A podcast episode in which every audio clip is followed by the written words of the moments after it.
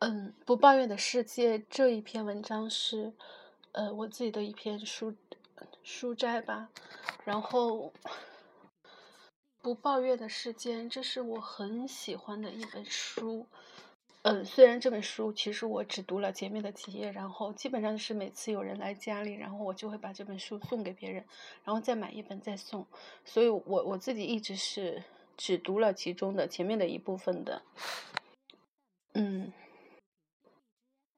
这是大概在我自己最迷失的时候，然后那时候对这个世界、对很多人充满愤怒的时候，嗯，然后遇到了这本书，当时给了自己很好的启发，就是“伤害者也是受伤之人”这句话给了我很多的启发，然后让我自己从不同的角度来开始看待相遇的一切人事和物。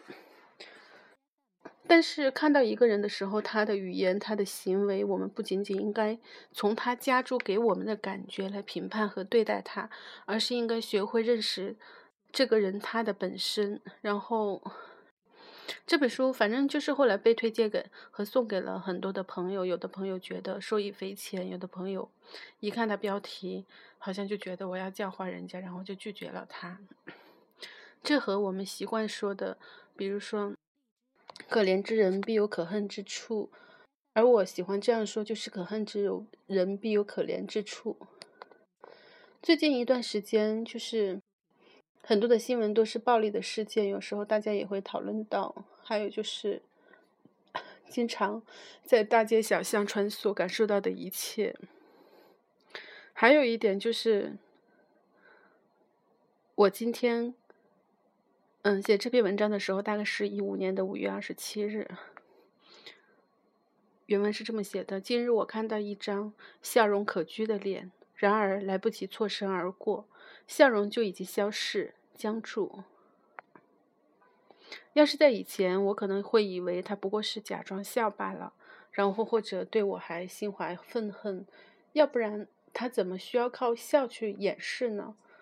但是到今天，我可能就改变了看法。我会说，他只是内他自己的内心真的不快乐，而他朝我微笑的同时，他已经是在努力的表达善意了。然后我现在愿意这样去理解问题。前面的都是题外话。然后看到这本书的时候，对我来说，只看到了一个故事，后面并没有接着看完整。很多书都是如此，比如公正。只是听到那个问题，关于失控电车司机的选择问题，然后，嗯，这个故事说的是，就是说有一个电车司机，他的车失控了，然后他如果直接车直接往前行驶，就是沿着原来的道路行驶，就会撞到很多人的地方，然后，但是他拐一个弯呢？他可能就撞到只有一个人或是比较少的人，然后这个问题就是说，让你去思考它的公正性，就是说怎么样做是对的，或是你认为该怎么样做，就很多人来讨论嘛。他是一个哈佛大学的教授，嗯，麦克桑德尔的一堂公开课，然后在中国，嗯，应该是也出书了，然后在中国也有中文版的。就是这样一个简单的问题，我觉得足够用你一辈子的时间去思考。我觉得，就是他所有的这一堂公开课，哎，只讨论这一个问题，对我来说，我觉得我我就理解他思考问题的方式，可能，嗯，有的时候也有点自大吧，就没有继续往下看下去。或许是觉得自己现在这一阶段只能接受这么多而已。然后，以下我还是来正式读我的文章吧。以下对书中作者经历的故事后，他的愤怒、哀伤、痛苦、不满，以及种种情绪，以及后来理想思考后的觉悟，以及未中译本的原文的摘抄。前面有一句话是本杰明·富兰克林说的，他说：“不停的抱怨是对我们舒适生活的最差的回报。”抱怨并不能帮助我们改变事态，相反，我们的抱怨多半都只是听觉污染，妨碍了我们的幸福和美满。你可以自我检视一下，你抱怨，就是你表达哀伤、痛苦、不满。你抱怨的事情真的有那么严重吗？你是不是经常抱怨？或者你是不是经常抱怨且自寻烦恼？要做一个快乐的人，掌握自己的思想，按照自己的规划生活，你就需要给自己设定一个非常高的门槛，规定自己只有在遇到一定程度的难事或者不公后，才能表达哀伤、痛苦或者不满。下次你要抱怨时，就先问问自己，你要抱怨的事有没有像几年前发生在我身上的那件事一样的糟糕。当时我正坐在办公室。自己的家庭办公室写作。我们当时的家位于马路的急拐弯处，驾驶员在这里需要放慢速度行驶过弯道。而过了我们家两百码之后，道路就变成了高速公路。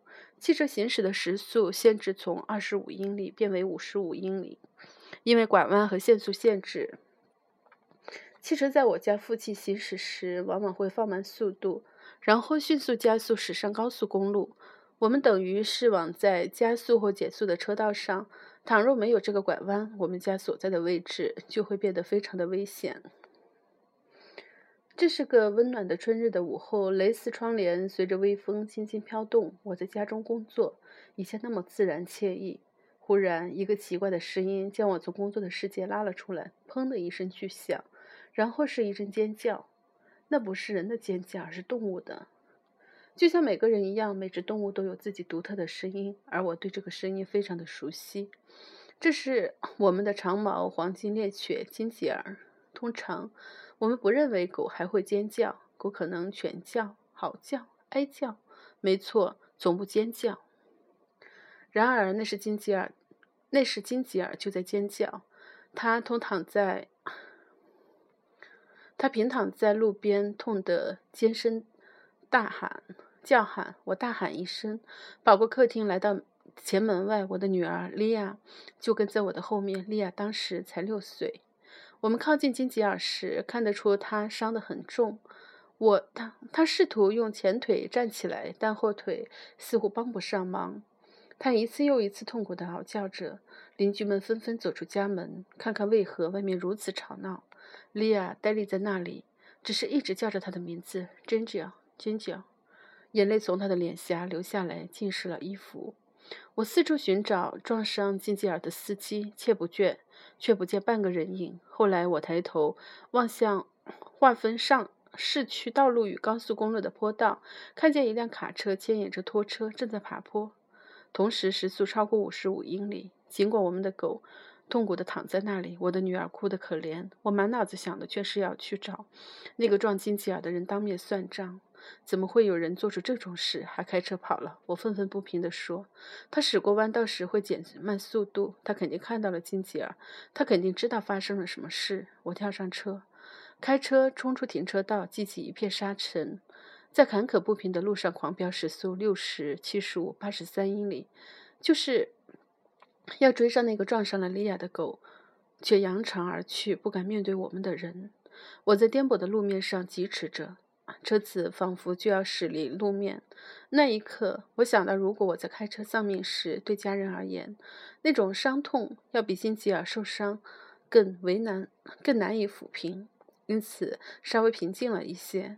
在我和那个驾驶人的距离慢慢拉近时，我也把车速降到可以控制的速度。那人没有发现我在后面追赶，转进了停车道。他下了卡车，身穿邋遢的衬衫和肮脏的牛仔裤。晒得通红的头上，玩世不恭地反扣着一顶油腻腻的棒球帽。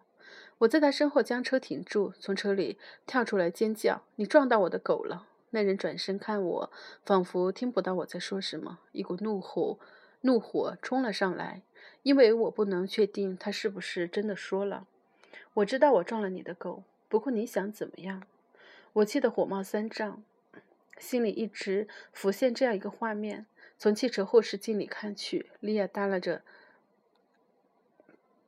肩膀，站在痛苦抽抽的金吉尔旁边哭。我大喊：“把手手举起来！”他面含讥讽，笑着说：“什么？”我重复道：“把手举起来！我要过去宰了你。”片刻之前，当我怒气冲冲的要追上这个家伙时，及时的理性让我不至于因为开快车而送命。但现在，他把我亲爱的狗撞成重伤，竟然还讲出这种目中无人的轻薄话，这样我所有的理想理智消失殆尽。我长大后就从来没有打过架了。我不相信打架能解决问题，我也不晓得自己是否知道该怎么打架。但我想揍死这个人。那一刻，我怒火攻心，完全丧失了理智。我才不管自己会不会因此坐牢，我才不跟你打呢，这位先生。你如果打我，那就是伤害罪。他说。我手臂举起，拳头就像颗坚硬的石头那样紧紧地握着，目瞪口呆地站在那里。我喊道：“别废话，动手！”他露出仅存的仅存的几颗牙齿，微笑着说：“不，先生，我才不干这种事情呢。如果你打了我，那就是伤害罪。”他转身慢慢走开，我站在那里，气得发抖。怒气渗入我周身的血液。我不记得后来是如何开车回到家的，我也不记得如何把金吉尔抱起来去看兽医的。我只记得最后一次抱他的时，他身上的味道，还有兽医用针筒结束他的苦痛时，他轻声哀嚎的模样。我痛苦地忍住眼泪，问自己：怎么会有人做出这种事？后来那几天，每当我努力想要入睡时，那人满口破牙的笑容总是挥之不去。他那句“我知道我撞了你的狗，不过你想怎么样”，不停的在我耳边响起。我在脑海里想象，如果我们打起来，我会如何对付他。在我的想象中，我是消灭邪恶坏蛋的超级英雄。那时候，有时候我会想想自己正拿着棒球或者其他武器狠狠地伤害他，就像他伤害我。莉亚和金吉尔一样。第三个难以入眠的晚上，我起身开始记日记。在学习了近一个小时哀伤、痛苦和不满之后，我写下了令人惊讶的字迹：伤害者自己也是受伤之，伤害者自己也是受伤之人。这一点都不会像我，像是我说的话呀！我不禁纳闷的大喊：“什么？”我又提笔写了一遍一遍：“伤害者自己也是受伤之人。”我往后一靠，陷在椅子中思索，聆听着春夜中蟋蟀的欢鸣。伤害者自己也是受伤之人，这句话怎么可能使用在那个人身上？我继续思考，渐渐的开始明白，可以这样轻易的伤害一个家庭所珍爱的宠物的人，一定不会像我们一样了解来自动物的陪伴和关爱，以及年幼的孩子眼泪汪汪的驱车。来开的人就不可能知道孩子们的爱，不肯为了不肯为了伤了一家人的心而道歉的人，他自己的心一定也被刺伤过很多很多次。这个人才是这件事情中，这个事件中真正的受害者。没错，他表现得跟坏蛋一样，但这源于他内心的深切苦痛。我做了很久，让这一切沉淀，铭记在心。偶尔。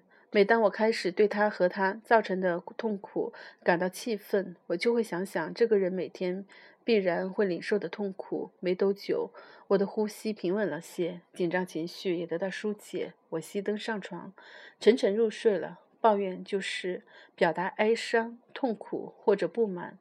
在这次的实践中，我感受到哀伤。五年前，金吉尔出现在我们位于南罗。南卡罗莱纳乡间的家中，好几只狗来过我们家，不想走，但我们的另一只狗吉布森把它们都赶走了。不知道为什么，他让金吉尔留了下来。金吉尔有些与众不同的地方，从他的举止行为来看，我们认为他到这里之前曾经受过虐待，而且他会特别提防我。所以说不定是哪个男人伤害了他。大约一年后，他才开始小心翼翼地试着信任我。接下来几年，他则成了我真正的朋友。他走，我感到深深的哀伤。我当然也觉得痛苦，真切的情感痛苦折磨着我的灵魂。有孩子的人都会懂，我们宁愿自己承受痛苦，也不愿孩子受苦。我的小女儿莉亚经历过的情绪冲击使我痛苦倍增。我也深感不满，我为自己没有痛打那个人而懊恼。也为原先尽想以暴制暴而良心不安，我为自己从他身边走开感到羞耻，却也为拼搏追命赶他觉得惭而惭愧、哀伤、痛苦、不满。